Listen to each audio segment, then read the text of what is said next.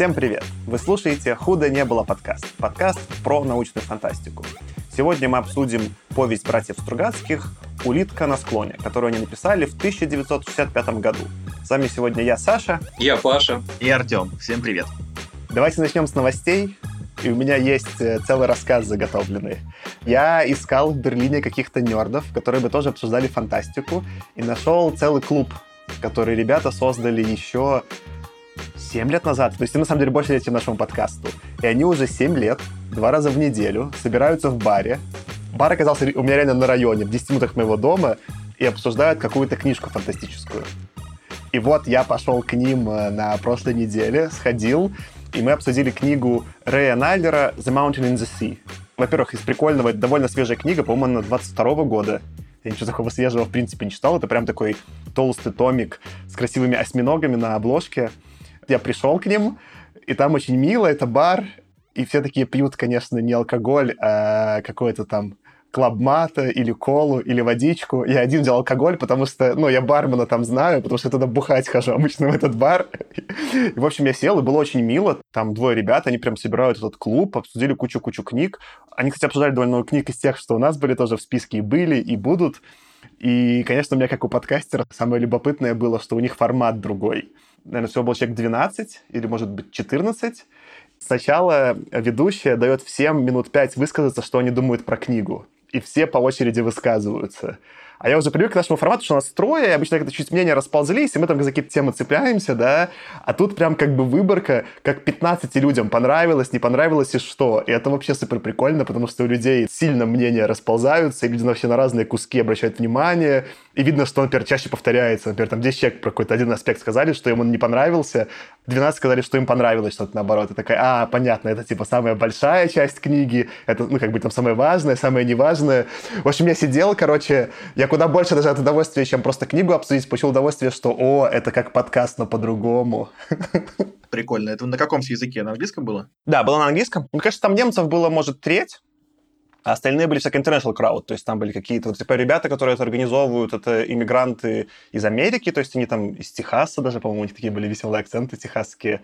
Ну там реально все там типа либо айтишники, либо ученые, либо еще что-то. Короче, прикольно. Мне прям понравилось, пойду еще у них, например, в этом году примерно по записи с нашим подкастом совпадающее будет э, Лигуин «Левая рука тьмы». Так что я, может быть, схожу, сначала узнаю, как мы обсудим книгу там, и потом мы на подкасте с вами запишемся, что-нибудь расскажу. Прикольно. А ты им сказал, что ты вообще-то человек, так сказать, непростой? Ну, я, конечно, похвастался. Это впервые, где подкаст, прямо у меня был какой-то, знаешь, бенгер заготовлен. Я такой говорю, а я делаю подкаст вот уже, типа, там, пять лет про научную фантастику. Они такие, блин, да, респект. Потому что обычно я говорю это людям, люди такие, да, какой-то нерд, конечно, дорк. А тут все такие, о, прямо, как послушать? Я говорю, ну, то там на русском. Говорят, ну, на русском мы, конечно, не сможем.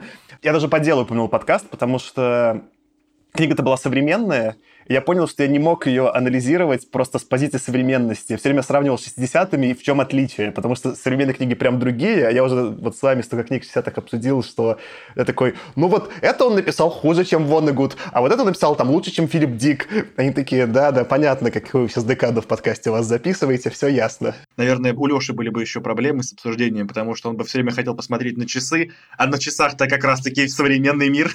Да-да-да. А что у вас, ребят, новенького расскажите? Так, ну у меня что? У меня очередной бенгер. Я, значит, переезжаю с женой в Германию. Вот буквально... Yeah! Да-да-да. То есть я получил рабочую визу в Германию, вот э, еду в Мюнхен буквально через недельку уже, можно сказать.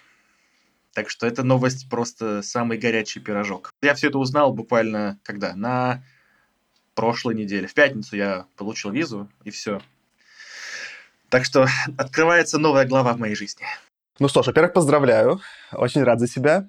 Во-вторых, это же тоже предоставляет нам некоторые возможности потенциально. Теперь три ведущих подкаста, я, ты и Олесь, будем все находиться в Германии, в разных городах, но теоретически поезда-то есть, так что, может быть, какой-нибудь фэнтези-эпизод, если нам повезет, мы сможем записаться вживую, как в старые добрые. Мне даже стало интересно посмотреть, вот если соединить э, наши местоположения как треугольничком и центральную построить точку, то что там будет, чтобы мы там встретились, типа как равноудаленное место какое-нибудь.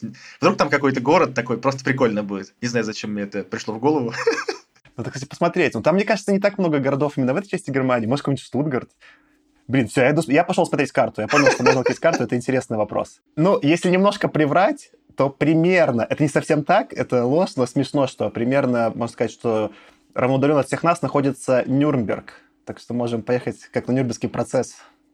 Ништяк. Ну, тогда, кстати, если не фэнтези, а кого-то Воннегута обсуждать, да? Да-да-да. Ну, пожалуй, все, Паш. Может быть, у тебя какие-то есть. Чем крыть будешь, Паш, наши новости? Да, давайте, давайте расскажу. 24 числа пойду участвовать в королевских чтениях, там в Бауманке проходят. Долго очень текст писал, там надо и краткую аннотацию сделать, и краткий такой текст на три страницы. Тема у меня там столетие элиты и столетие планеристов. Вот. Ну, я туда хочу уложить как историю космонавтики, так и взгляд на ее будущее. В результате я это все написал и буду докладывать вот на днях. Худо не было. Я немножко давайте тоже задам тогда, чем мы сегодня обсуждаем-то и почему эта книга. Собственно, у нас уже были Стругацкие в этом сезоне. Именно книгу эту добавил, полистав Фантлаб и Википедию, я нашел некое высказывание, как понимаю, из какой-то там биографии, взятой Стругацких, где они считали сами эту свою книгу самым совершенным и самым значительным своим произведением.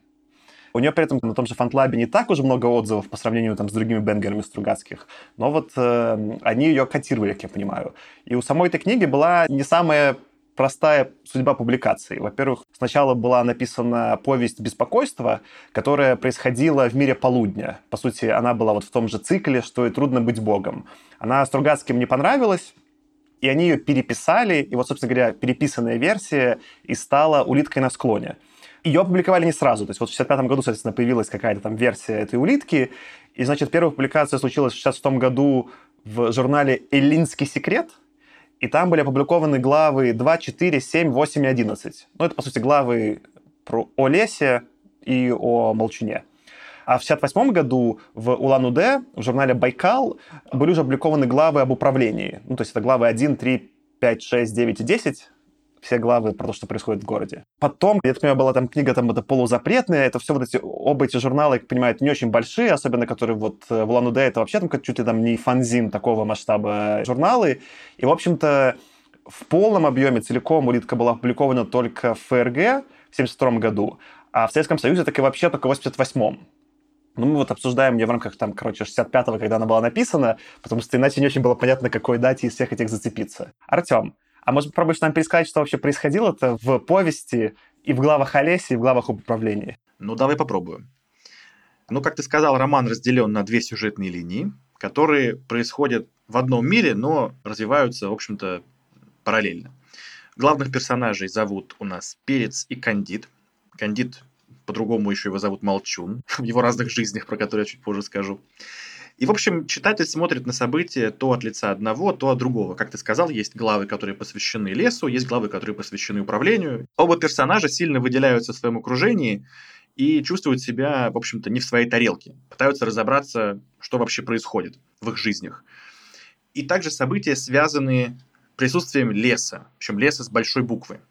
Лес – это такая странная территория, с различными невероятными существами, которые живут по своим законам, которые непонятны людям. Теперь немного о героях. Первый персонаж, зовут его Перец, работает в администрации. Это такое супербюрократическое околонаучное учреждение, которое занимается изучением леса. Перец – это приезжий сотрудник, который сначала мечтает попасть в лес, но не имеет возможности получить пропуск в него. Постепенно он разочаровывается в работе администрации и расстраивается, что не может попасть в лес, и решает уехать на материк. Но и это оказывается для него невозможно, потому что его планы постоянно рушатся, пути отъезда постоянно превращаются в какой-то фарс. И администрация как бы не хочет его отпускать. Второй персонаж, Кандид, он же Молчун, когда-то занимался исследованием леса и работал в той же самой администрации. Люди совершенно не понимают лес, его законы, но при этом хотят подчинить его своим правилам, и поэтому постоянно его пытаются изучать. Но из-за крушения вертолета Кандид пропадает без вести и теряет память. Местные аборигены спасают его и даже женят на своей одной местной девчонке. Ну, почти местной, но это не так важно для пересказа. Небольшие просветления в памяти зовут Кандида обратно его исследовательской деятельности и к людям. Он хочет уйти из леса, но лес не отпускает его.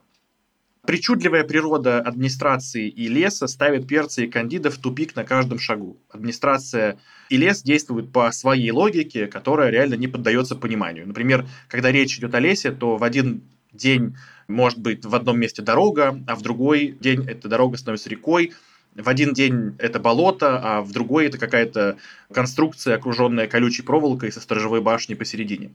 Ну и кроме того, лес населен разнообразными внеземными существами, животными, растениями и даже мертвецами. В конце концов, в конце романа Перец по непонятному стечению обстоятельств и против воли становится директором администрации, а Кандид находит так называемый город в лесу, некую магическую сущность, то ли фиолетовое облако, то ли непонятно что, которое производит живых существ, населяющих лес.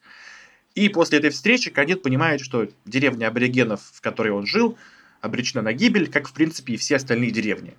И на этом роман заканчивается без какого-то определенного там панчлайна или какой-то закрывающей мысли, просто он обрывается вот на примерно таком месте.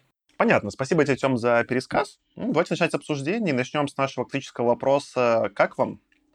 Паша, расскажи, что думаешь про улитку на склоне? Если говорить о стиле, ну, о содержании, то мне очень понравилась э, вторая часть «Лесная». Первая часть тоже там есть ряд интересных моментов, но она такая менее интересная, но вообще то, что придумали Стругацкие, это вообще интересно, и оно находится на пересечении вот таких интеллектуальных традиций, которые были ну, и в мире, и в России, но ну, жаль, что эта тема не была развита дальше. Хорошо, понятно. Наверное, разовьешь на эпизоде подробнее. Тёма, расскажи, как тебе книжка? Мне скорее понравилось. Я вначале долго не понимал, где у этого сюжет, где у этого персонажей и вообще... Как в этом всем разобраться? Особенно, когда дошел до глав, где аборигены говорят в очень интересном стиле, который тоже, возможно, зацепим. Но в итоге я вот решил относиться к этому как к какому-то мета-рассуждению или мета-книге, в которой надо... Какой-то я мем недавно видел, мне кажется, он хорошо описывает, там про мета-юмор. Как понять мета-юмор? И ответ такой. От мета-юмора нужно в первую очередь вайбовать, а во вторую очередь смеяться. И вот мне кажется, что в этом произведении тоже. Тут во вторую очередь нужно понимать, а в первую очередь нужно вайбовать. Вот у меня вайбовать, в принципе, получилось в каком-то смысле. Такой у меня будет ответ. А как тебе, Саш? Развивая вашу логику, у нас Паша выступал на позициях комплементарных, ты скорее там нейтрально-комплементарных. Я буду выступать на позициях критических. Мне не понравилось. И, в общем-то, эта книга для меня стала, наверное, какой-то финальной точкой разочарования в Стругацких. У меня как-то окончательно сложилась картинка, что они мне, наверное, в целом не нравятся как авторы, но именно здесь, мне кажется, это просто слабая книга сравнительно с 60-ми. Мы прочитали довольно уже много книг 60-х, в том числе американских, и я сегодня буду развивать линию того, что все они в разных аспектах лучше этой книги. Так что вот, выступлю в критическом русле сегодня. Давайте начинать наше обсуждение. И первая тема, которую я хотел бы обсудить, мне кажется, важная тема для этой книги — это world building. У нас даже такая бывала премия. Часто, когда мы выдавали в конце сезонов э, по декадам какие-то наши рекомендации того, что прочитать, здесь любопытный world building — Наверное, я начну сначала с его критики своей, а потом, может быть, вы там разовьете, что вам в нем понравилось. Моя критика состоит ну, из двух таких интересных сравнений и аспектов. Первое, мне кажется, этого можно шутку сделать. Я просто плохой стендапер, поэтому не смог дожать шутку, но я начну как-то с комедии наблюдений. Смешно, что вот мы читаем какую-то книжку коммунаров, да, которые фанаты коммунизма, и они пытаются что-то рассуждать, какое можно будущее построить. Может быть, не в рамках этой книжки, но глобально у Строгацких такой прикол через свою карьеру, да. Но при этом миры, которые они описывают, получается с очень неинтересными и невкусными мирами, в которых не хочется быть, находиться. А с другой стороны, есть какие-то все эти американцы, которых мы читали, которые вообще не планируют строить будущее, они занимаются развлекательной литературой, но у них у всех получается построить миры, в которых хочется находиться, или хочется узнать про них больше, или которые настолько пугают, что хочется знать про них больше. Я это записал какой-то типа ironically communist writers are bad at world building, что интересное для меня противоречие. Я тут не буду голословным, приведу просто какие-то сравнения, опять же, с нашим этим текущим сезоном, с того, что мы обсуждали. Если взять именно тему леса, у нас была теплица Олдиса, новая волна, британская, где был описан некоторый мир джунглей. И параллели с тем, что его населяли какие-то разные странные существа, и в нем происходило какое-то выживание персонажей, и «Теплица», конечно, куда более сильное произведение по и креативности, и сборности мира. Про мир «Теплицы» я хотел узнать больше, я в него поверил.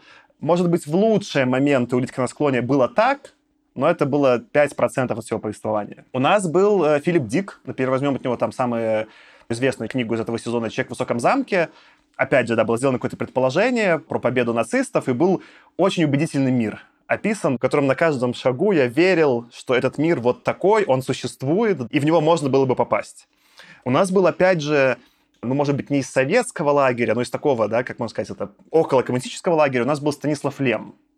И у него был Солярис и Непобедимый, которые были мрачные, и, может быть, по тону именно мрачности и таких, типа, разрушения иллюзий похожие на вот эту книгу Стругацких «Улитка на склоне», но, опять же, куда более интересные. Я поверил и в безумие планеты Солярис, я поверил и в опасность э, планеты Регис-3 в «Непобедимом». «Улитка на склоне» для меня и мир леса таковым не являлся. Там были какие-то интересные элементы, иногда бывали прям интересные главы, но в мир целиком я не поверил, он не показался мне неосязаемым, недостаточно структурно прописанным, чтобы быть убедительным. Расскажите, как вам, особенно учитывая, что вам больше понравился мир, чем мне? Мне кажется, что ты правильно сказал, что миры, которые ты привел как пример, да, теплица Олдиса, человек в высоком замке, они действительно более believable, в том смысле, то есть ты в эти миры больше веришь, потому что они лучше прописаны. С этим я спорить не буду, но скажу, что мне показалось, что мир, который описывает Стругацкий, он вот нарочито такой фрагментарный и немножко где-то бессвязный. То есть я бы, если продолжать твою аналогию с теплицей, то я бы сказал, что мир улитки на склоне – это мир теплицы, на который ты смотришь немножко под кислотой. Немножко все поплыло, и немножко все смешалось, и немножко ты не понимаешь, где находишься и что происходит вокруг тебя, и поэтому и мир не такой, как бы, ну, то есть, Олдис, по сути, такой сделал немножко реализм в плане мира. Вот там лианы, вот так вот выглядит это растение, а вот так оно охотится, а вот так оно выглядит, да, я тебе детально опишу, как этот шмель выглядит. Вот он все детально описывает. Стругацкие это все не делают, поэтому мир труднее увидеть, но вот для меня он был таким немножко кислотным. С такой позиции я его и воспринимал. Я тут, знаешь, только хочу маленькое сделать поправку, что, наверное, не надо называть его кислотным, потому что кислота — это скорее вот теплица, это что-то кислотное, это про связанность его с фем, а это скорее какой-то диссоциативный мир. Он вот использовал хорошее слово фрагментарный. Это какой-то мир Сальви, где много кусков, с друг с другом не сочетаются, но есть какая-то еще общая сюрреалистичность, конечно. Это я отдельно сравню с другими авторами. Паша, а что ты скажешь про мир улитки? Я бы тогда сказал бродильный, потому что они же бродилы использовали для того, чтобы делать пищу, в общем, приготавливать. Ну, конечно, да, расстраивает. Даже вот я бы выделил две такие пары в советской фантастике и в американской, можно назвать фантастикой, потому что вот мир Аватара, что-то тоже из этой оперы, но он выглядит очень привлекательно. Ну, там, конечно, сходство не только в том, что планеты и там, и там называется Андора, там Нави, а тут Нава, вот эта героиня. Ну и сходство в том, что это какая-то вот такая биологическая цивилизация, и тоже там такой лес, но все это как-то выглядит привлекательно. Другая пара — это вот Кинзадза и Burning Man. То есть Кинзадза в нашей фантастике — это прям совсем жесткая антиутопия, причем вот что удивляет, что ведь э, Данелли, он же такой очень светлый режиссер, который такие очень радостные фильмы снимает. Но, тем не менее, он там снял фильм, потом он снял мультфильм, и мультфильм он, у него еще более пессимистичный. Вот этот момент есть, э, то, что зарубежные авторы, они умеют строить такие привлекательные миры, но то, что они привлекательны, и то, что они целостные, это не означает, что они более реалистичны. Борис Стругацкий, когда писал, он писал, что как раз мы написали не такую вот замкнутую антиутопию, а у нас в нашем мире, во-первых, то, что они пишут, это и не утопия, и не антиутопия, а нечто просто чуждое будущее. А во-вторых, у них внутри этого мира существуют остатки старого мира, как-то это все там между собой связано. Люди в этом мире будущего, эти славные подруги, которые там вроде бы овладели вот этими биотехнологиями всеми, да, но тем не менее они не помнят, зачем они это все делают, то есть они что-то делают, но не, не понимают, зачем это им нужно, как и это управление. Поэтому этот мир, я бы не сказал, что он менее реальный, он вполне возможно, что более реальный. Я думаю, нужно, обсуждая миры, в данном случае, если мы уж там сравниваем, не знаю, какую-то дихотомию между советскими и американскими, или там депрессивными и недепрессивными, мне кажется, дело не только в том, насколько они привлекательные или там, не знаю, депрессивно непривлекательные. Это тоже важный аспект, но кроме привлекательный непривлекательный, есть убедительный неубедительный. И в данном случае, мне кажется, мир улитки, он и непривлекательный, и неубедительный. Мне неинтересно было, как читателю, все-таки мы читаем литературу, ничего про этот мир дополнительного узнать. Я такой, да, плевать. При том, что иногда бывает узнать что-то интересное про миры, которые сами по себе непривлекательные не знаю, возьмем того же Филиппа Дика, часто миры, которые он описывает в своих произведениях, в том же «Человеке в высоком замке», который я упомянул, это мир не особо-то привлекательный. Не то, чтобы я хотел в этом мире жить, но он настолько интересный, и не фрагментарный, что я хочу узнать про него больше. Для меня обоим этим критериям не соответствует улитка. Мне про этот мир было и неинтересно, и мне он показался неубедительным в смысле, ну, пускай он депрессивный, да, но он не страшно депрессивный, он просто какой-то нелепый. То есть были там какие-то миры, не знаю, того же Оруэлла, которые мне казались куда более страшными в своей депрессивности, чем мир улитки. Мир улитки такой, ну, ладно. Наверное, пробродил от сказал Паша, да, это хорошее сравнение. Это какой-то для меня мир запойного человека. Он проснулся с утра в запое, ему очень тяжело, он вот это вот описывает. Ну ладно, да, так бывает. Ну, я тут, наверное, тоже хочу подвязаться к сравнению советских и американских миров. Мне кажется, такое немножко манипулятивное сравнение улитки и аватара, если честно, потому что можно вспомнить и кучу неприятных миров, которые создавали американские авторы. Вспомним «Мир смерти» Гарри Гаррисона, тоже мир, в котором совершенно то, чтобы никто из нас не хотел оказаться, где все на планете тебя убивает бесконечно. Та же самая «Теплица», прекрасно описанный мир, тем не менее, в котором никто бы из нас не хотел, да и не смог бы жить. То есть тут дело, наверное, не в том, действительно, что советские писатели пессимисты, а зарубежные вот какие-то привлекательные картинки. Непривлекательных картинок тоже миллион. Паша также еще сказал, что они писали не антиутопию или утопию, а абсолютно чужое будущее. Тут, наверное, хочется зацепиться как раз за слово «чужое». Те миры, о которых ты, Саш, говоришь, они описаны как какие-то страшные, но знакомые миры. Как что-то, что ты можешь понять этот мир описан действительно как что-то инопланетное, такое вот совершенно неземное, ну, по крайней мере, часть в лесу. Часть в администрации в целом это ничего, только на еще более абсурдное. Мне бы как раз-таки было бы интересно разобраться в том, а как устроен вот этот вот внеземной мир леса. Мне было бы интересно узнать его законы.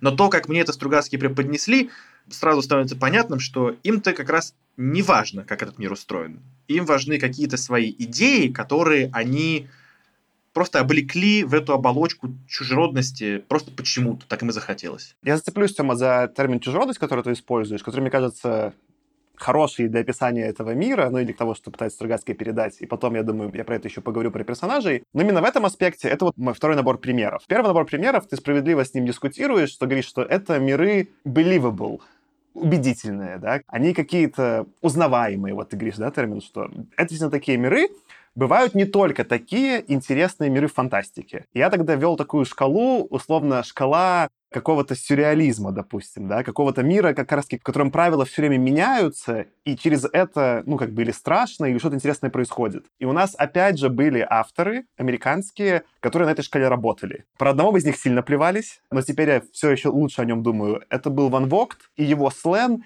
и чуть больше даже его Мир 0А. Это как раз-таки такой приквел фантастики психоделической, где в мире все время что-то происходит непредсказуемое, и от этого немножко теребит страшно сознание. Что же не так? Что же не так? И вот у нас есть, не знаю, начинающий это делать Ван Вогт, и потом есть мастер того же самого Филипп Дик. Мы пока читали «Человек в высоком замке», который, конечно, больше в реалистичной манере написан, такой более отдельный роман Дика. Но все остальное, что мы потом почитаем в сезоне, оно как раз-таки играет на этом поле, что все непонятно, сознание тебя обманывает, правил нет, и от этого нагнетается жуть. И он прям вот мастер такой создания жути через психоделичность и сюрреалистичность. И мне кажется, Стругацкий находится где-то между ними, и поэтому они хуже обоих. Да, Ван Вогт очень плохо писал литературно, но из-за вот этой как раз-таки какой-то палпового языка и безумного сюжета все-таки это работало, я бы перечитал с большим удовольствием Ван Вогта, чем Стругацкий. Дик, наоборот, он как бы довел этот прием до совершенства. Стругацкий где-то находится между ними стилистически. Я такой написал, что это зловещая долина поверх зловещей долины.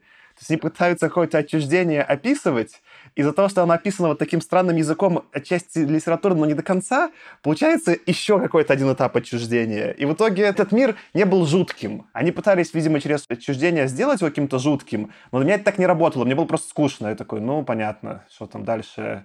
И слизь, ну, окей, слизь, что еще дальше? Там вот это, ну, хорошо, погнали. И этого для меня было слабо, и на основе 40-х это Ван Вогт, и на основе 60-х это Дик. Стругацкий просто, ну, фанфик. Если тут говорить насчет детальности описания, то Стругацкие, они вот в этих своих пяти редакциях романа, они почему-то двигались более конкретных описаний, более абстрактным. То есть чем дальше они редактировали, тем они уходили от какой-то конкретики, конкретных деталей. Даже если посмотреть это беспокойство, там вот этот момент, когда там появляется какой-то столб такой, и из него щенки какие-то появляются, он как-то описан более детально и более как-то правдоподобно. Но почему-то они двигались, то есть они как-то хотели этот мир сделать еще менее каким-то знакомым нам и менее понятным. То есть это какая-то у них, по-видимому, была такая вот, именно так они цель перед собой ставили по какой-то причине. Мне кажется, Саш, у тебя корректное сравнение было с Диком, на тему диссоциации, у меня в какой-то момент было ощущение, что я попал в мир острова проклятых, фильма с Ди Каприо. Вообще, я подумал, что администрация, возможно, это психбольница. То есть я на полном серьезе подумал, что в итоге окажется, что это события, описанные из палат номер 6. Но как-то так вот не оказалось. Но вот вайб вот этот вот, он меня очень-очень сильно впечатлил. То есть я сам в какой-то момент сижу, думаю, может, это я уже с ума сходить начинаю. Я чуть дальше тезис еще раскрою, Тёма. Мне кажется, если там и было что-то интересное в книге, то этот вайп, и его нужно было больше, чтобы это стало интересным. Худо не было. Давайте ко второй части перейдем именно про world Я записал тему как дихотомия город-деревня.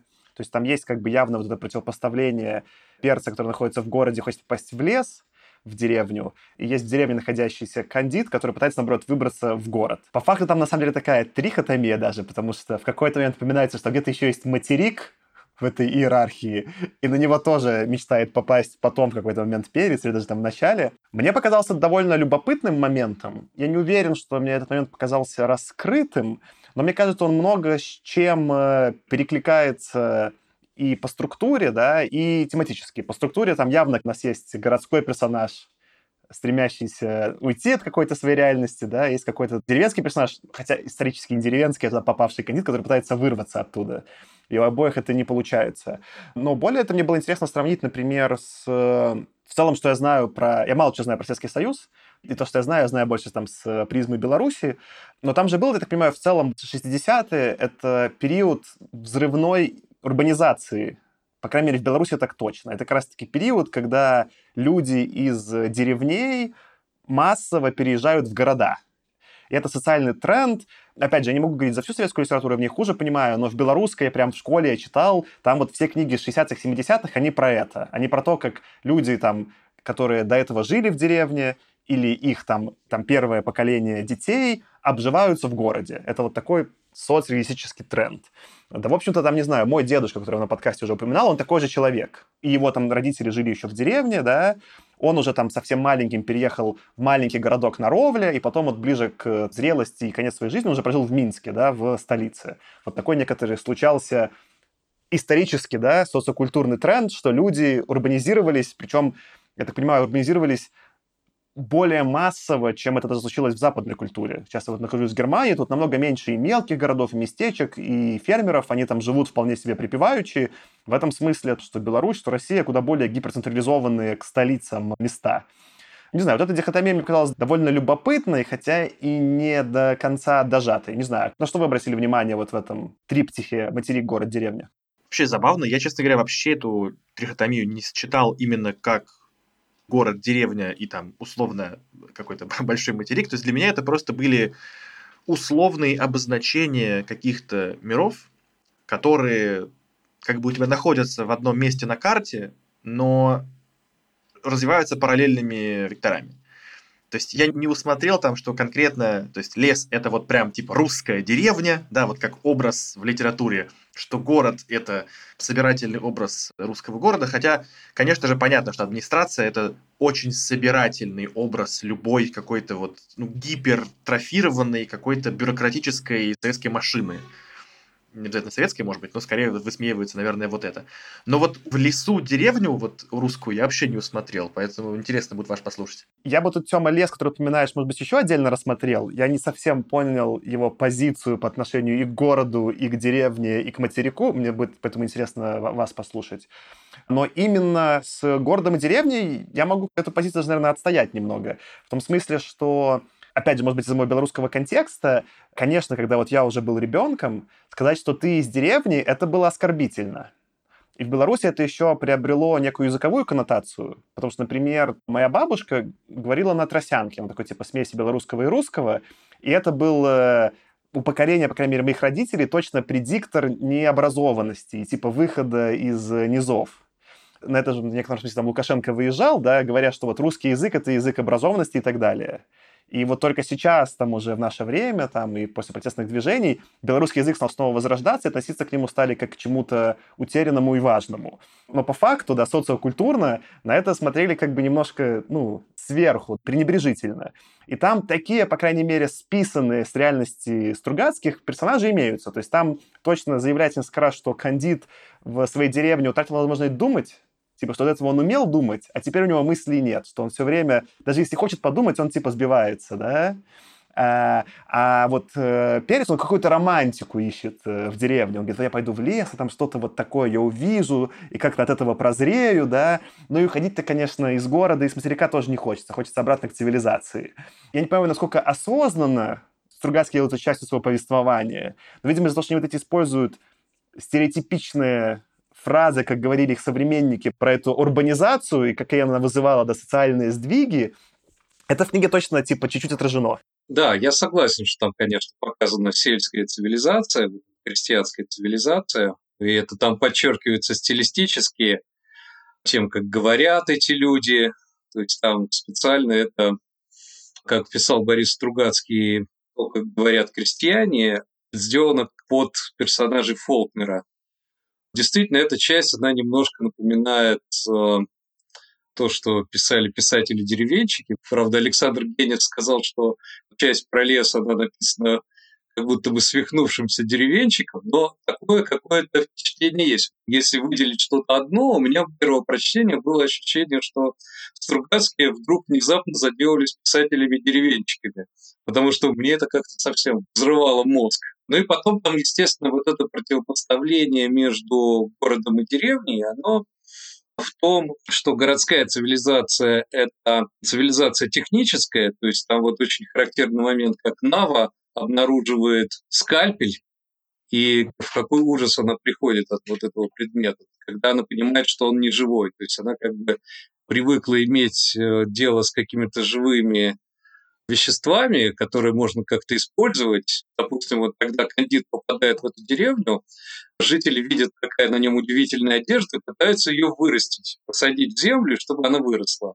Но эта одежда не вырастает. Это они смотрят на него и думают, что он, наверное, мертвый. То есть они подозревают его, что он как бы не совсем настоящий. То есть там вот это противопоставление между технической и биоцивилизацией есть. И направление в развитии урбанизации, оно было не единственное. Если вспомнить архитекторов, то в 20-е годы были урбанисты и были дезурбанисты, то есть как раз те, кто настаивал на том, что в Советском Союзе нужно не концентрировать население в крупных городах, а строить такие типа сабурбий американских, и чтобы там у каждого пролетария были автомобили. Было, во-первых, такое направление, потом революционное направление было, то есть там писали эти крестьянские утопии о том, что вот эти крупные города будут расселены, и люди будут э, жить э, на земле. Ну и потом был такой философ Николай Федоров, который говорил, что то, что делают крестьяне, это правильно, потому что они берут неживую материю и делают ее живой. Ну, то есть это что означает? Это означает, что растения питаются неживыми веществами и превращают их в какое-то живое. Крестьяне этому помогают. А техническая цивилизация, наоборот, она умершляет и делает из этого какие-то мертвые предметы. И здесь, мне кажется, в этой книге вот эта дихотомия просматривается. Там вот эта одна из героинь говорит, вы, говорит, одна из подруг, впали в распутство с вашими мертвыми вещами на ваших белых скалах. Вы вырождаетесь. Ну и она как бы ему говорит, вот, что ты умеешь, ты ничего не умеешь, ты не можешь не приказать, чтобы дерево согнулось, не сделать мертвое живым или там живое мертвым, ты ничего не знаешь, ничего не умеешь. И даже простой крестьянин из вот этого мира, он знает и умеет гораздо больше, чем вот этот кандид.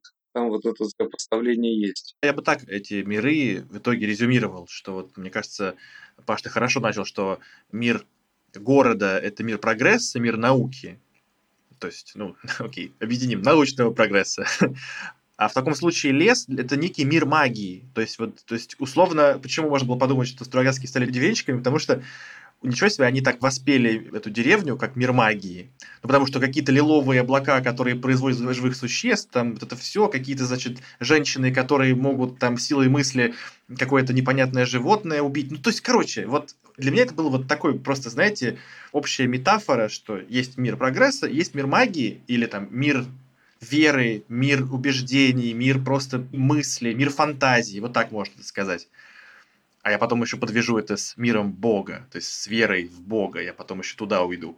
И вот конфликт между вот прогрессом и, условно, верованием во что-то. И потом туда же мы закинем в эту же топку сравнение социалистических и коммунистических ценностей и научного прогресса. Короче, я вот только в таких материях мыслил, в таких категориях. Вы мне сейчас открыли, конечно, интересную тему, что, оказывается, там именно просто значит, деревня там воспета или описана. Прикольно.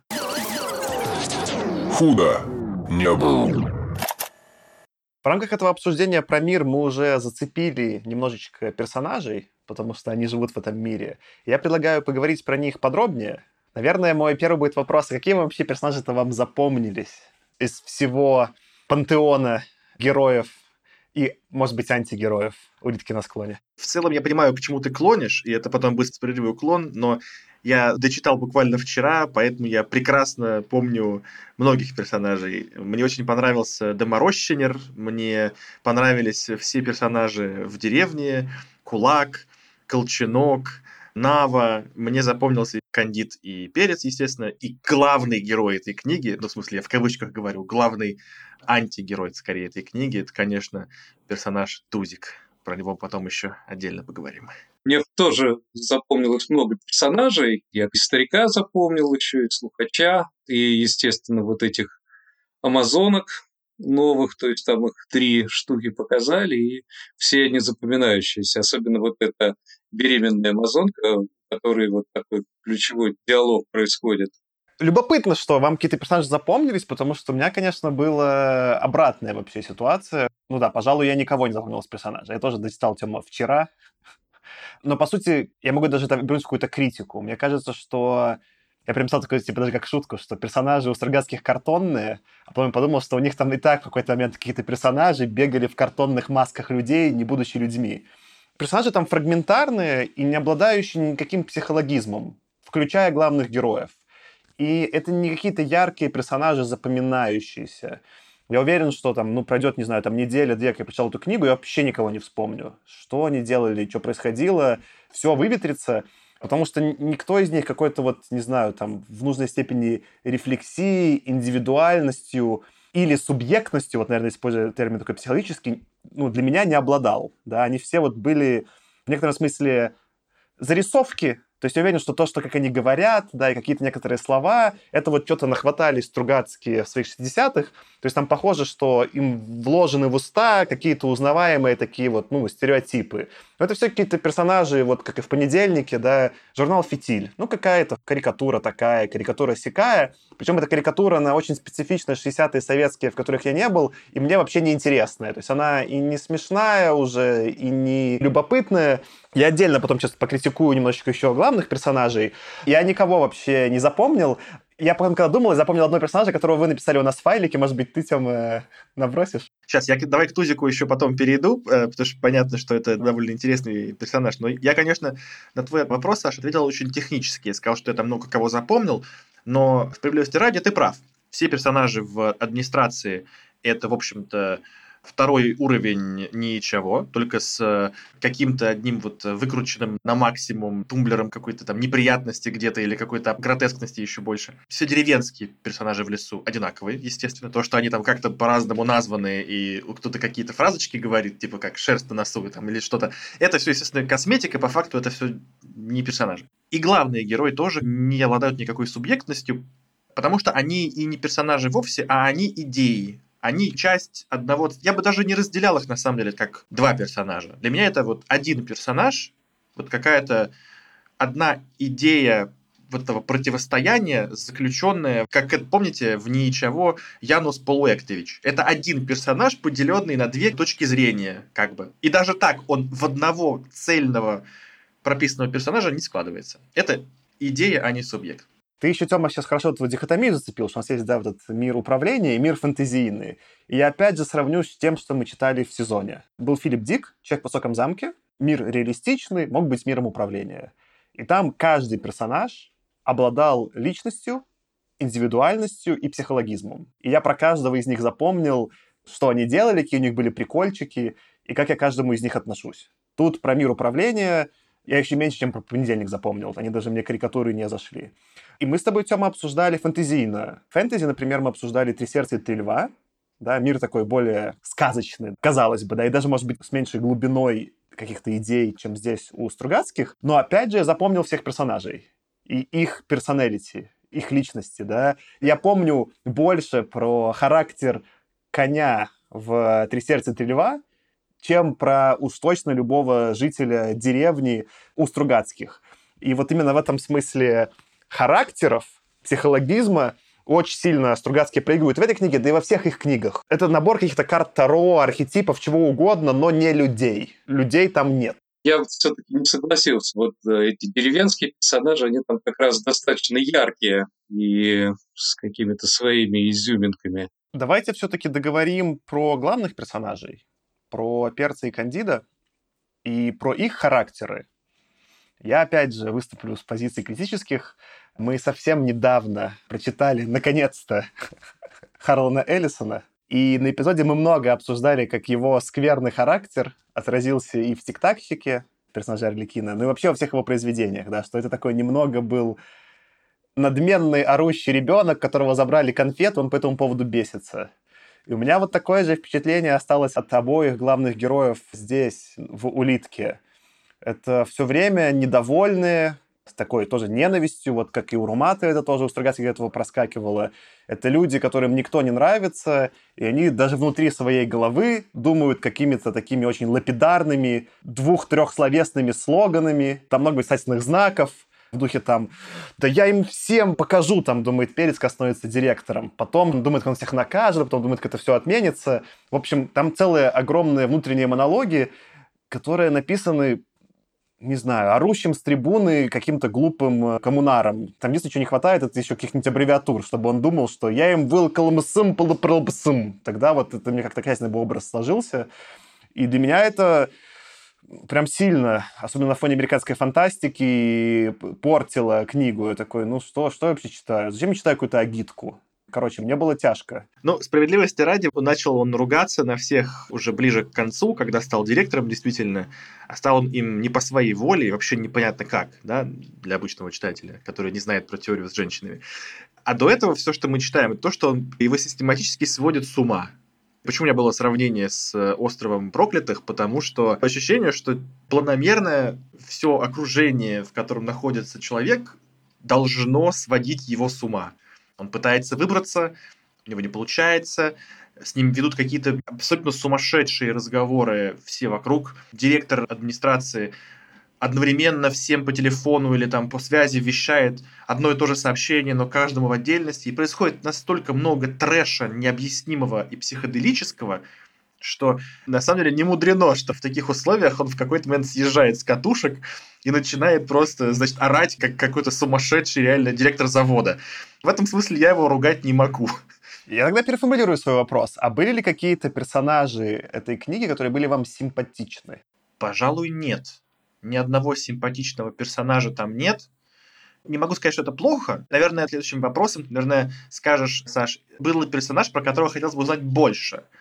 Вот то, что вот это, мой ответ будет нет, скорее будет более плохим, чем то, что не было симпатичного. Такой вопрос, справедливости ради, я не придумал, но ты хорошо типа его набросил, да. Давай тогда сначала просто мы Паша выслушаем Паша. А были персонажи, которые тебе были симпатичны в книге? Ну, я бы сказал, что кандиды Нава были симпатичны мне. Если я буду отвечать на, на свой же вопрос, какие мне симпатичны, мне тоже никакие персонажи этой книги не были симпатичны. Может быть, чуть-чуть странным образом мне был симпатичен Тузик, но это, это вы со мной поспорите. А были какие-то персонажи вам, про которых было интересно узнать больше?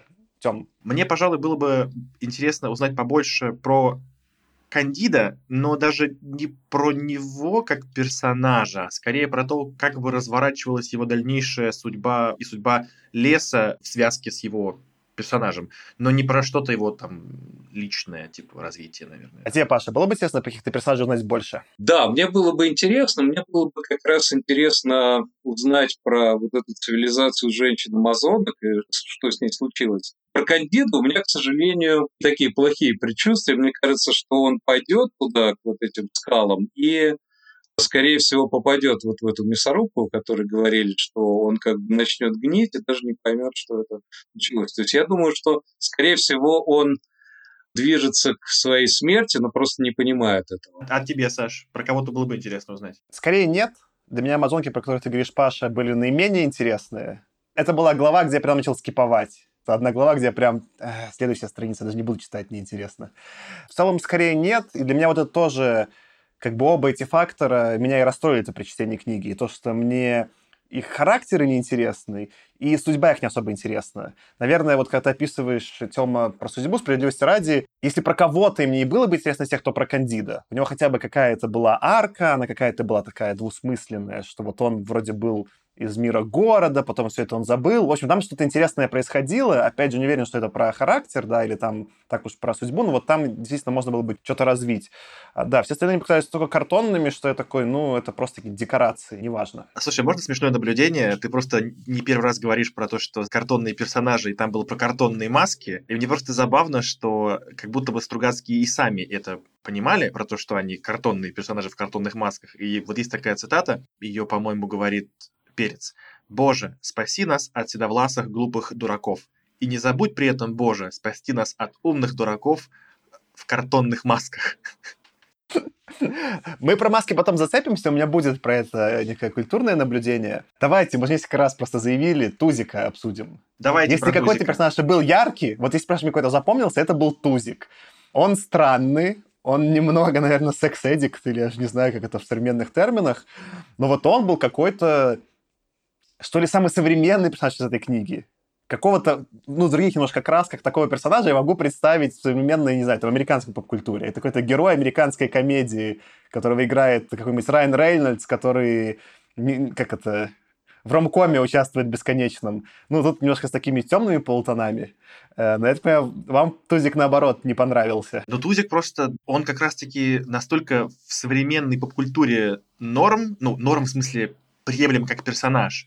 Но в советской культуре, в советской литературе я вообще не могу себе представить, что будет такой персонаж, который, например, вот какие цитаты про него можно сказать. Перец держал лестницу и пытался думать о завтрашнем дне, а Тузик, присев на нижнюю ступеньку, принялся рассказывать, как в молодости они с компанией приятелей поймали на окраине парочку, ухажера побили и прогнали, а дамочку попытались использовать. Использовать. Вот такое вот слово. Или, например, он сам про себя Тузи говорит. Так что никакой я не развратник, заключил он. Просто я темпераментный мужчина, а не какой-нибудь слабосильный импотент. Ну, короче, тема секса и какого-то вот что-то около секса в книге Стругацких, причем с такой вот каким-то таким нажимом, с негативной коннотацией, с изнасилованием, намеком на изнасилование и тогда вообще такая дикость была, поэтому я, ну, Тузик, конечно, сильно запоминается, не сказать, что в хорошем ключе, но такой, ничего себе, персонаж. Ну да, мне тоже Тузик показался крайне неприятным типом. Вот. И я думаю, что это как раз не совсем современный тип, а это тип с времен, когда жили Стругацкие, когда были лагеря, да, и там сидели уголовники, и их использовали на каких-то там стройках коммунизма. То есть где там какие-то они там шарашки строили или там какие-то закрытые города.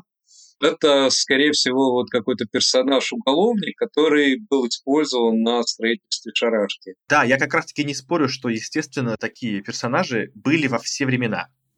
Это, это понятно, что были зеки, были там все и прочее. Но просто легко можно представить, что такого персонажа опишут в современной литературе, его сыграет Рейнольдс, вот как Саша говорит, но совершенно невозможно представить, что во времена Стругацких идеальный коммунизм строим, что упомянут, что есть такие элементы даже вот, значит, в этой литературе светлого коммунизма. Вау, как это вас... Вот я думаю, что признание вот такой реальности как раз-таки в том числе тоже их немножечко подцензурировало.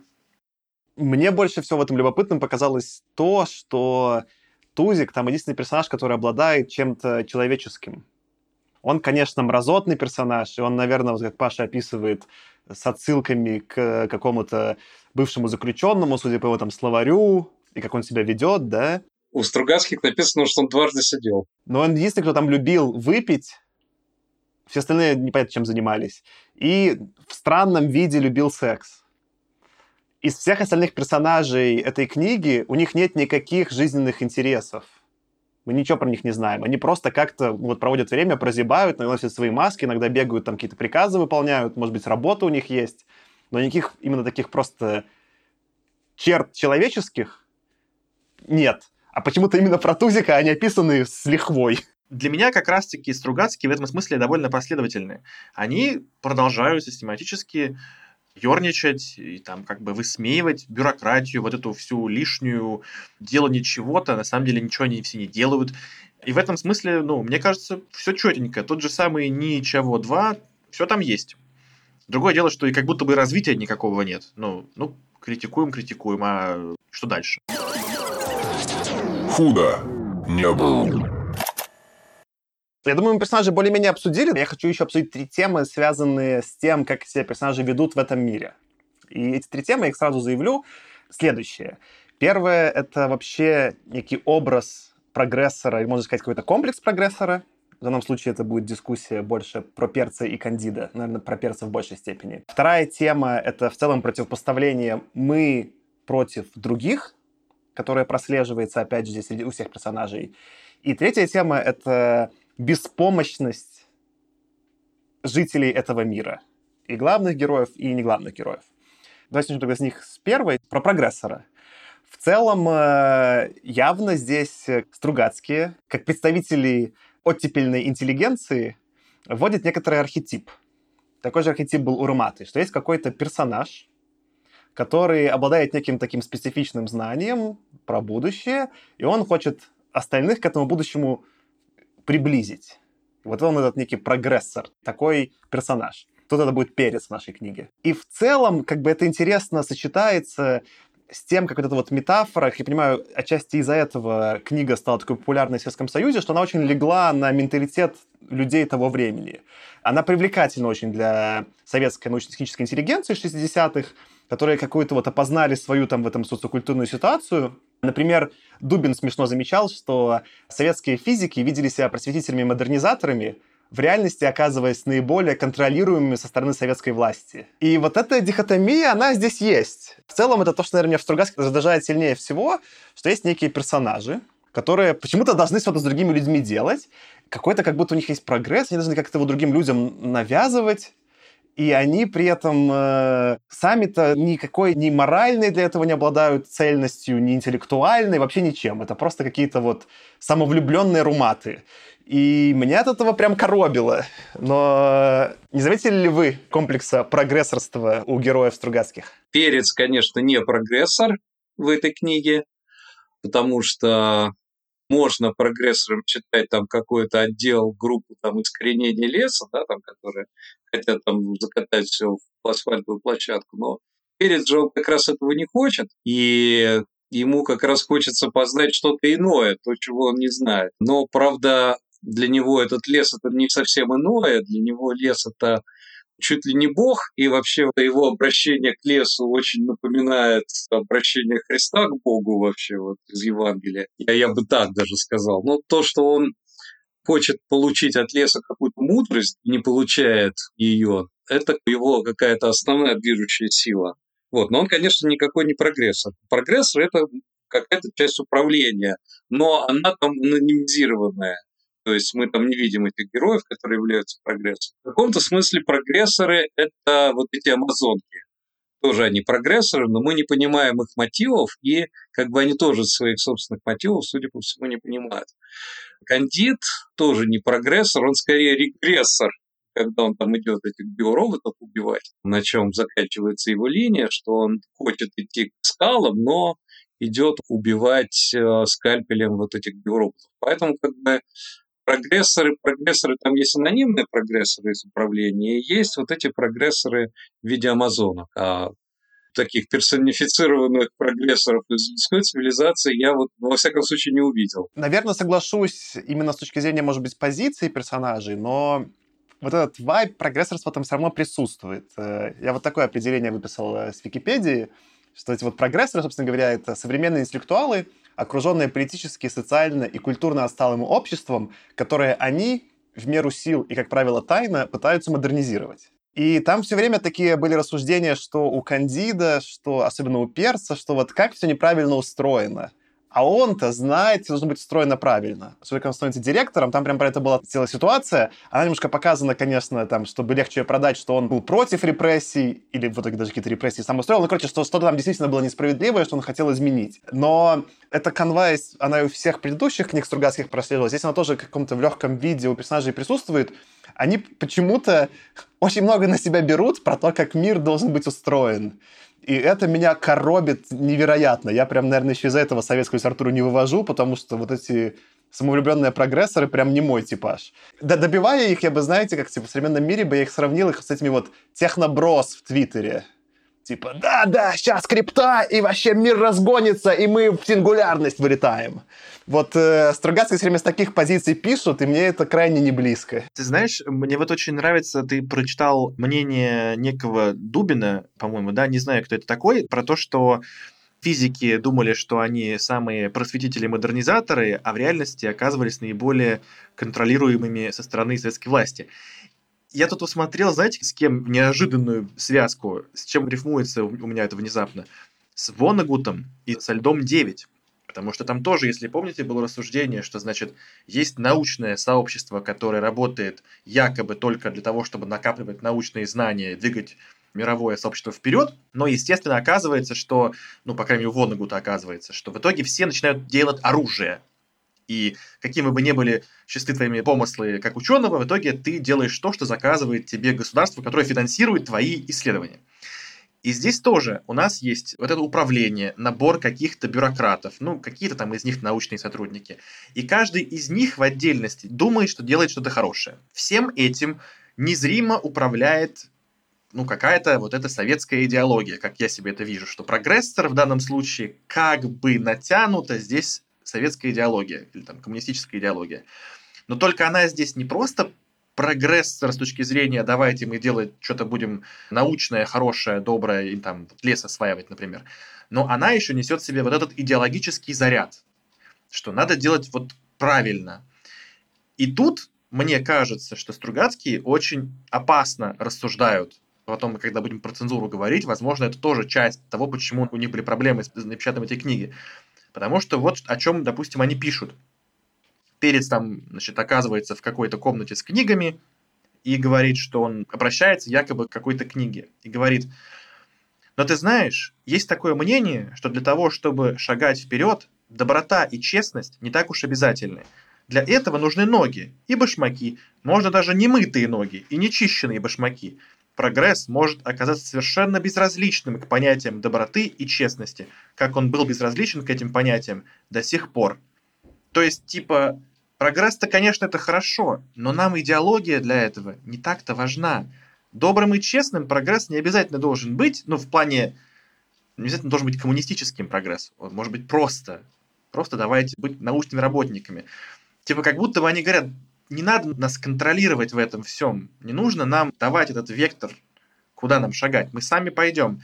Это, мне кажется, ну, можно спорить о том, насколько, во-первых, я прав, можно спорить, насколько это сильное высказывание, но то, что если это высказывание про то, что давайте разделять науку и идеологию, ну, это довольно такое высказывание опасненькое. Я бы здесь тогда сравнил с книгой, которую мы тоже в этом сезоне прочитали, с э, Даниэлем, с «Говорит Москва», которая написана за три года до этого. И там уже Даниэль подумал на 10 лет вперед Стругацких. Стругацкие все еще пытаются обелить условно перца, сделав вот это вот разделение, что он не систему поддерживает, он прогрессор, но не системно. Система, конечно, беда. Тоталитарная система — это очень плохо, но вот мы, интеллигенция в рамках этой системы тоталитарной, мы-то красавцы. Мы-то все четко сделали. Мы вот эти физики из цитаты. Мы-то все сделали красиво. Но по факту он такой же винтик этой системы, такой же бездумный, и вот он, типа, кладется на лопатки любой цитаты из Вонегута. Эта книга, она и по отношению к Вонегуту намного глупее, да, потому что про реальные социальные последствия того, что описывают Стругацкий, они не понимают, и про какую систему они живут. Но и она уже более смелым автором была более интересно описана, и для логичного конца три года назад от написания этой книги ну, чувак еще опубликовался, поехал в лагеря, конечно, Стругацкие, видимо, испугались, решили в лагеря не ехать. Это уже рассуждение позднее на потребу публики. И для меня, конечно, это слабая часть. Я думаю, отсюда нужно перейти ко второму аспекту. Я нашел рассуждение Эткинда, который вводит э, такую концепцию культурной дистанции. И он вот описывая творчество шестидесятников, в том числе там позднесоветских авторов, говорит, что чтобы прогрессоры появились в их определении, да, должна быть некоторая дистанция между вот этими прогрессорами и то, к чему они прилагают, да, как к объектам свое прогрессорство. Например, вот там до этого я там описывал, что нужно произвести вот эту да, дихотомию, что есть эти светлые люди, вокруг них это отсталое окружение, которое надо модернизировать. И в этом смысле, и в «Трудно быть богом», и в этой книге, которая, ну, опять сначала писалась как кусок да, мира «Трудно быть богом», эта дихотомия сильна. Она подчеркивается и через Перс, и через Кандида. Они все время отделяют себя от мира, в котором они живут. И так в целом делают все персонажи. Ты, мне кажется, Тёма, еще когда мы обсуждали в начале World Building, говорил про вот какое-то отчуждение.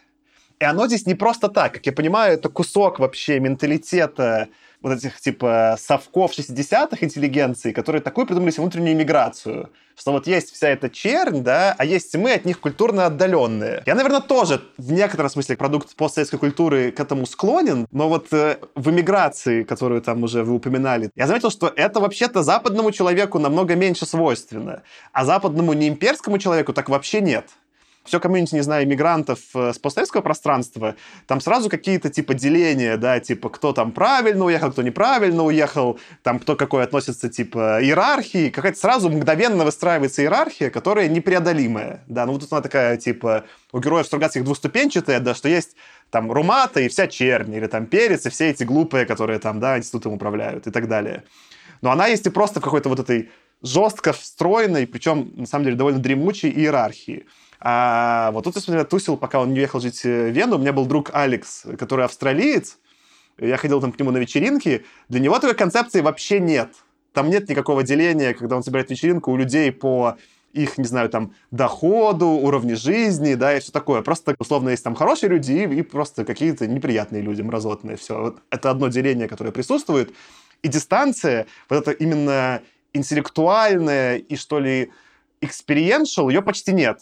То есть есть дистанция, если что мы, конечно, там, типа, из разного, понятно, там, бэкграунда и все такое, но, типа, вот это равенство людей, да, оно сразу намного сильнее проскакивает в том, как люди себя ведут. Есть вот это и уважение, и какое-то предположение, что ли, базовое, что ты можешь понять другого человека, и он не так уж сильно от себя отличается в базовых вещах.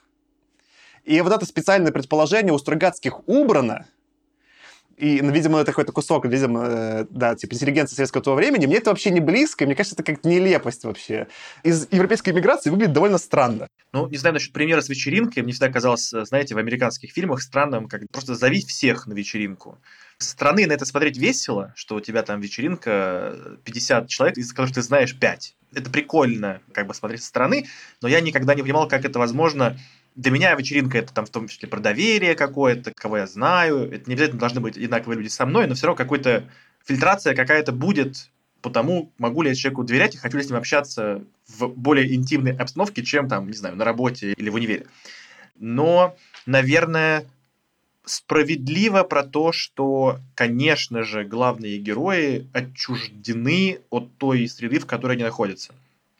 И они причем по-разному очень отчуждены.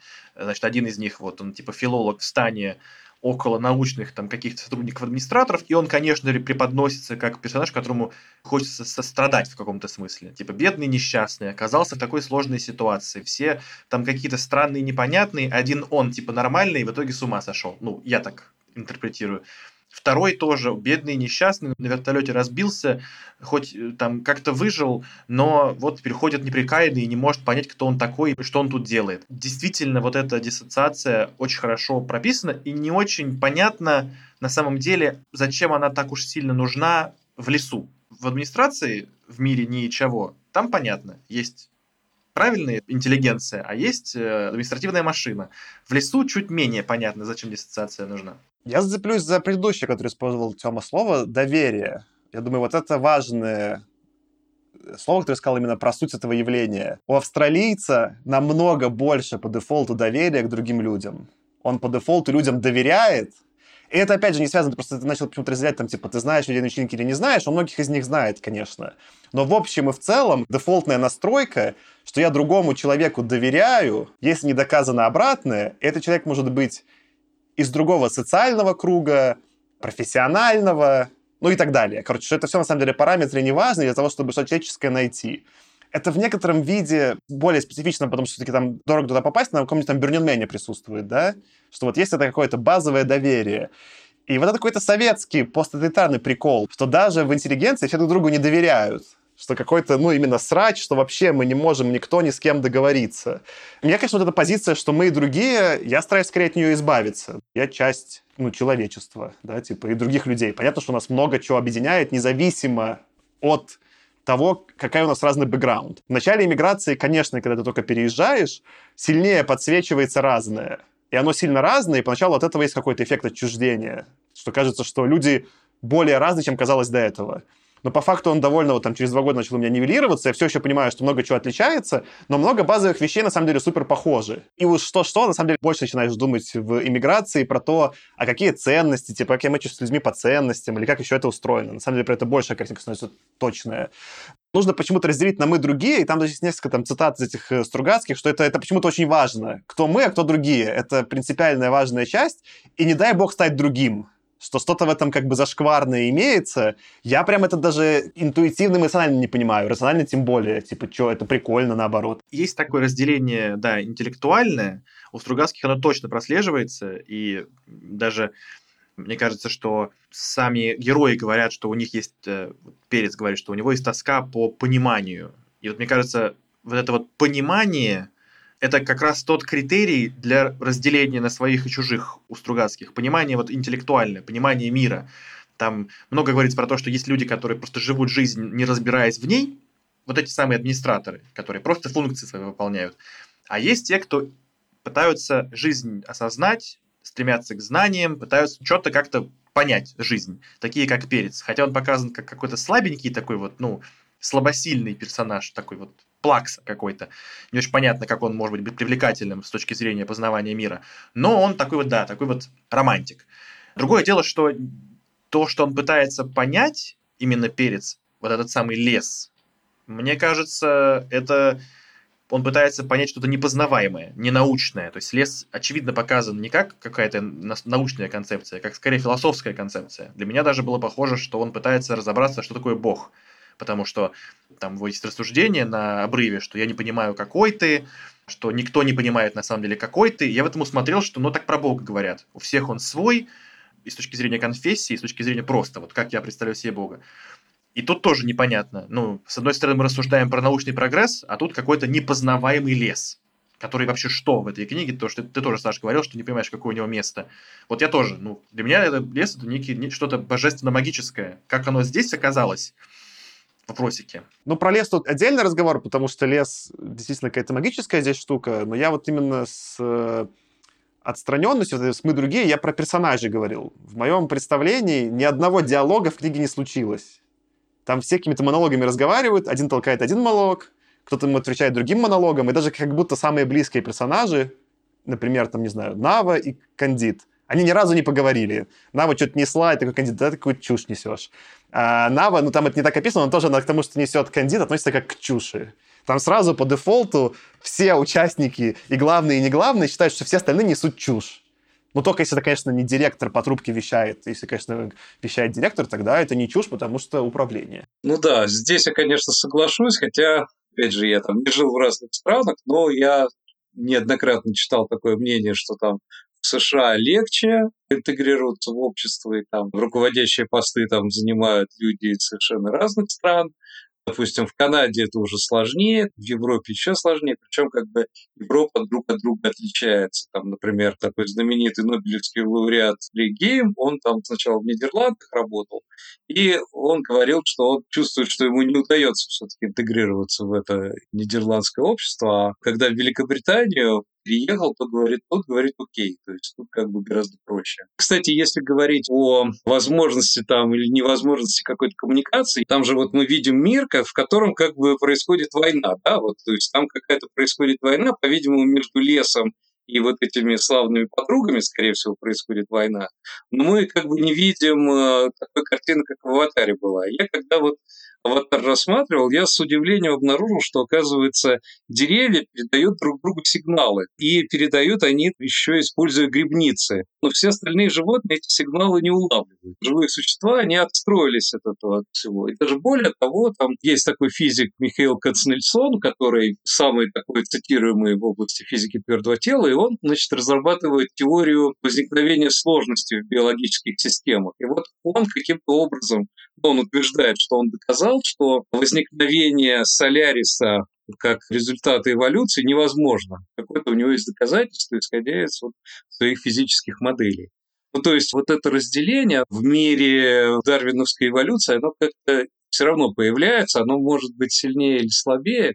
Хотя, конечно, в России это все очень э, в болезненной форме, и как бы это как надо преодолевать. Это вот я прям очень сильно согласен худо не было. Давайте тогда перейдем к третьей теме, которую Тёма уже немножко заявил про беспомощность. И в этой книге Стругацких, и в других Стругацких, у них у персонажей типа ничего не получается. Я нашел эссе Налбандяна «Мысли о Стругацких», где он такую цитату заявляет. Вся послевоенная советская литература вбивала этот комплекс заученной беспомощности. Ты слаб, ничего у тебя не выйдет. Ты силен, но тебе это не поможет. Все равно ничего у тебя не выйдет. Конец цитаты. И это какая-то странная тоже для меня и очень неблизкая часть про вот эту выученную беспомощность. Что, что бы там ни делал перец, что бы ни делал кандид, осмысленное, неосмысленное. Это касается и персонажей, которые и там просто живут в этом мире неосмысленно. У них у всех ничего не получается. И как будто в целом общий такой месседж, по крайней мере, этой книги Стругацких, что да не надо ничего делать, вообще это, это все бессмысленно. Для меня это, во-первых, какой-то кусок, связанный про коллаборацию, вот с предыдущей частью про отчуждение, да, что я-то понимаю, что с людьми можно коллаборировать, потому что они не так отчуждены, что люди достаточно похожи, чтобы с ними о чем-то можно было договориться, не знаю, вот подкаст записать, и можно это было сделать. У меня призма, что, наоборот, можно сделать, да, и как к этому двинуться. И мне кажется, там, ну, много фантастики, которые мы обсуждали, американской, она вот в этом таком иногда слишком технооптимистичном, но скорее в режиме, а что, давайте мы с этим сделаем, а давайте такое придумаем или такое и в том числе и от этого миры, которые они придумывают, интересные. Потому что они такие, давайте придумаем реально мир, в котором там хочется понаходиться или что-то. Какое-то вот, ну, в этом есть какое-то действие. Тут же у Стругацких все такие, все тлен вообще, не надо ничего пытаться, не надо ничего делать. Удивительная, удивительная мрачность для меня, особенно в фантастической литературе. Ну да, я согласен действительно есть э, в российском обществе какая-то такая проблема, потому что, вот, ну, как рассказывают про американских стартаперов, когда кто-то заявляет свою идею, и в все говорят, о, молодец, интересная идея, что-то советуют. Если кто-то из наших стартаперов заявляет идею, ему говорят, да ты что, тут ничего не получится, идея плохая, там, типа, и ты там тоже никуда не годишься. Это такое правило, в общем к сожалению. Конечно, с этим что-то надо делать, но мне кажется, почему Стругацкие все-таки такую книгу написали, потому что они в значительной степени ориентировались на реальность. Они там написали достаточно много книг о том, что типа все получится, да, то есть у них там были книги про космос там и про типа будущее, но реальность им говорила, что все на самом деле не так. И поэтому, в конце концов, они написали вот эту улитку, которой у них ничего не получается. И, кстати, советские критики их за это тоже критиковали, то есть они говорили, что этих проблем, которые показаны темпом которым ползет улитка, не решить. Тем более, что улитка у них ползет типа в обратном направлении даже. Ну, это вот такая была критика со стороны советской фантастики, но хотя Стругацкие, они отчасти отражали реальность, реальное положение вещей. Мне кажется, что Стругацкие попробовали описать будущее с разных точек зрения. Допустим, в цикле про Ни и Чаво оно очень оптимистичное. Оно бесполезное, там никто ничего толком-то не сделал, по факту. Но там есть оптимизм, такой бодренький, что все хорошо проводят время, по крайней мере. Есть мир «Трудно быть богом», где не просто ничего не получилось, а все испортили, сделали только хуже. Попытались что-то создать и все разрушили наоборот. То есть такое прям супер негативное. А в этом мире они как будто бы пытались рассуждать о том, что а что если, ну, непонятно, что произойдет с этим будущим, что оно непознаваемо, что оно опасно, непонятно, и непонятно, к чему оно приведет. Потому что одни, значит, погрязли в бюрократии, с одной стороны, все погрязли в бюрократии и ничего с ним не сделают, с другой стороны, там какие-то биороботы и мертвяки, и, в общем, лучше не соваться. То есть это третья точка зрения, что да черт его знает. Но тоже, конечно, с оттенком депрессухи. Да, без этого. Для меня здесь интересный аспект, как это еще с коммунизмом бьется. Что сразу была какая-то вот идея коммунистическая нелепая, какая-то недостижимая стратегия, и все как сразу приняли, что это какое-то будущее недостижимое, и реально даже не пытались это проверить, это вообще можно сделать и нельзя сделать. Мне, конечно, такая тоже модель не близка. От нее же еще беспомощность. Что если поставить какую-то цель, не знаю, я поставлю себе цель, что я похудею до того, чтобы я весил 2 килограмма. Вот такое я придумаю себе цель. Но я могу придумать, да, и потом ходить вот так инфантильно говорить, блин, не получилось, это потому что мир несправедлив, это потому что, там, не знаю, эти вот там перцы не встали, и кандиды не встали, и не пом... Ну, можно какая-то такую инфантильную занять позицию, как раз-таки оторванную от мира, где ты реально находишься. А есть какая-то просто такая более, не знаю, просто западной философии позиция, что можно вот понять мир такой, какой он есть. Это, наверное, кстати, восточная философия есть в моем любимом буддизме, да? И что-то с этим делать. Ну, там, буддизм будет больше рекомендовать ничего с этим не делать, просто наблюдать и хватит, да? Какой-то западный мир будет больше говорить, давайте, хорошо, реалистично, что мы можем сделать, мы с этим сделаем. Какой-нибудь самый типичный для этого будет, даже слишком, может быть, такой сахарный пример, это Хайлин, который такой, ну да, хорошо, ситуация такая, вот у нас там, не знаю, что-нибудь что будет с Луной? И дальше он прям там придумывает какое-то там общество. Ну, короче, куча всяких ходов, с этим можно сделать. Это, опять же, писатель, но можно как-то потом с этим подумать, что это можно реализовать, что нельзя реализовать.